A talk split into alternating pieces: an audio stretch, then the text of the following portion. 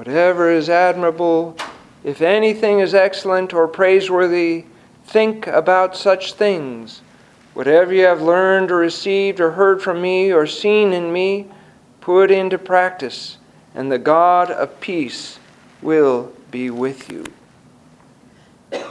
Now, he's talking out of experience. He knows what he's talking about. He knows that we're going to get stressed out in life. He knows we're going to find ourselves in between two extremes either extreme misery and suffering or oversaturated in abundance with lethargy. And that one leads us to despair and apathy. But he tells us, rejoice always. And again I say, rejoice. So somehow he takes this idea into his daily life, into practice. And we may not understand all the nuances and the subtleties, but if we trust St. Paul, like I trusted Mark that he knew what he was doing, he could teach me. And if we practice and we keep doing what he tells us and we keep trying, then one day the light will go on and we'll say, ah, that's what he means. That's what we're supposed to do to rejoice continually, to not be anxious, to remain thankful.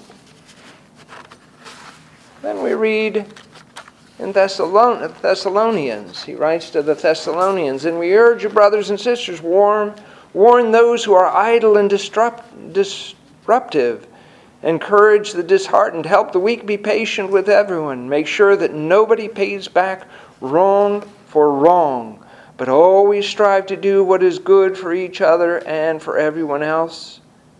And he says it again Rejoice always. Pray continually. Give thanks in all circumstances, for this is God's will for you in Christ Jesus. Do not quench the Spirit. Do not treat prophecies with contempt, but test them. Hold on to what is good, reject every kind of evil. May God Himself, the God of peace, sanctify you through and through. May your Holy Spirit, your whole spirit, soul, and body be kept blameless at the coming of our Lord Jesus Christ. The one who calls you is faithful, and He will do it. In this passage, he's talking, it sounds like, love our enemies. You're going to have problems in your midst as a community. Figure out how to confront people, how to exhort people, how to encourage people. It doesn't come naturally all the time. But he says we can do it. And here's how. So we need to be stewards of knowledge. We need to build knowledge into ourselves on a daily basis. I remember my first Lent, Great Lent at seminary, I sat down with St. John of the Ladder, the Climacus, and I said, okay, this will be my Lenten project. I will read this for Lent. After about the first page, I said, number one, I can't do this. Number two, I don't understand it. But I said, okay, got that out of the way. Keep reading, keep reading. So I read the whole thing. And it started with humility. You got to have humility in the spiritual life. I said, okay, that'll be a lifetime trying to figure that one out. And then I picked up the Philokalia, and if you really want to con- get confused, read the Philokalia. Now I know these people know what they're talking about because they have experience. They know the spiritual life. They know that the purpose of our life is to be filled with Eucharistia, with thanksgiving, with God's grace. And as that begins to happen in our life, we don't want anything else. We want that warm glow burning in our hearts and to avoid anything that would compromise that. And they're telling us how to do that because there's so many things trying to distract us, trying to attack us, trying to separate us from God. So, as Solomon writes, we have to acquire wisdom. We have to acquire knowledge. And he tells us in Proverbs 4 Listen, my sons, to a father's instruction. Pay attention and gain understanding. I give you sound learning. So do not forsake my teaching. For I too was a son to my father, still tender and cherished by my mother.